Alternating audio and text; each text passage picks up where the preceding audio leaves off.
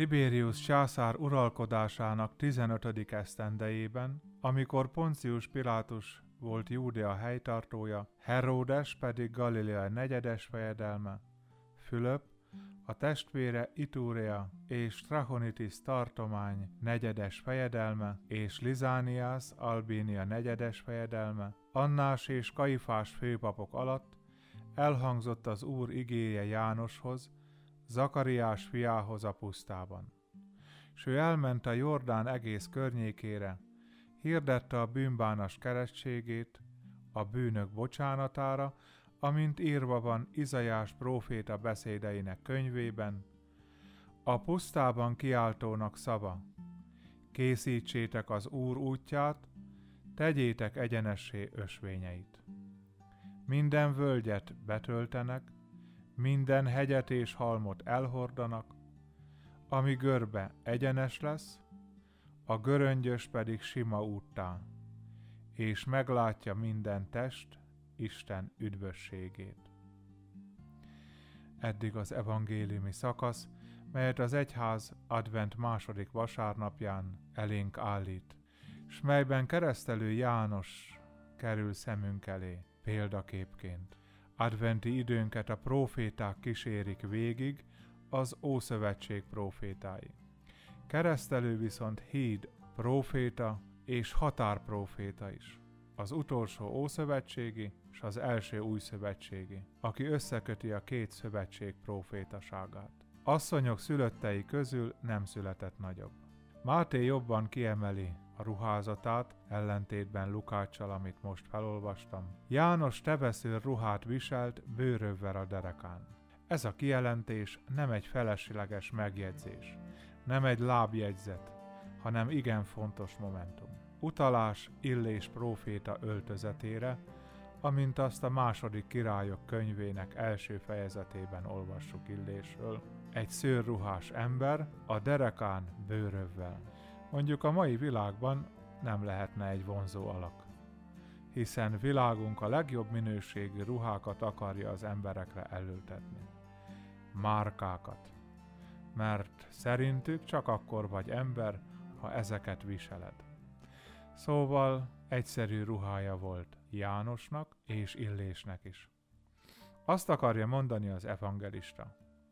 Íme, visszatért egy ember, egy új illés van itt, aki az ő lelkesedésével, talán stílusában, buzgalmával dolgozik, aki egy évek óta, vagy inkább évszázadok óta várt jel, mert a messiás elérkezte előtt el kell jönnie illésnek, írja Malakiás könyvében, Íme én elküldöm Illés prófétát, mielőtt bekövetkezne az Úr nagy és rettenetes napja. Jézus kétszer, később kétszer is megerősíti ezt az állítást. Ezt mondja. Vagy mit akartatok látni, amikor kimentetek a pusztába? Profétát? Igen, mondom nektek, profétánál is nagyobbat. Ő az, akiről írva van, éme, elküldöm küldöttemet színed előtt, aki elkészíti előtte az utadat. Máshol a tanítványok megkérdezik Jézust. Miért mondják az írástudók, hogy Illésnek előbb el kell jönnie? Ő azt felelte. Illés valóban eljön, és helyreállít mindent, sőt mondom nektek, Illés már eljött, s nem ismerték fel őt, hanem azt tették vele, amit csak akartak. Akkor megértették a tanítványok, hogy keresztelő Jánosról beszélt nekik. A keresztelő pedig arról beszélt, hogy elérkezett a mennyek országa. Meglátja minden ember Isten üdvösségét. János megjelenésével Izrael népének egész messiási várakozása fog beteljesülni, nagyon nagy dolog van készülőben. Az ilyen megjegyzés mozgásba hoz. Várakozás kelt, feléleszti a reményt. A sokaság a pusztába megy, a megtérés és meghallgatás helyére, hogy lássa ezt az égből küldött új illést. Érdekes, hogy Jánoshoz is a pusztába mennek. Előtte pedig Jézusnak születésekor az istállót keresték föl. Nem arról hallunk, hogy a fővárosba mentek, hogy palotát kerestek, fényt vagy csillogást, a gazdagság helyeit, hanem a pusztát. Szóval beteljesedett a remény. Isten közeledik, megtartja ígéretét, meglátogatja népét. Ekkor azonban fel kell készülni a befogadásra. Ezt hívja János megtérésnek. Nem kér bőjtöt, sem rítusokat, sem gyakorlatokat.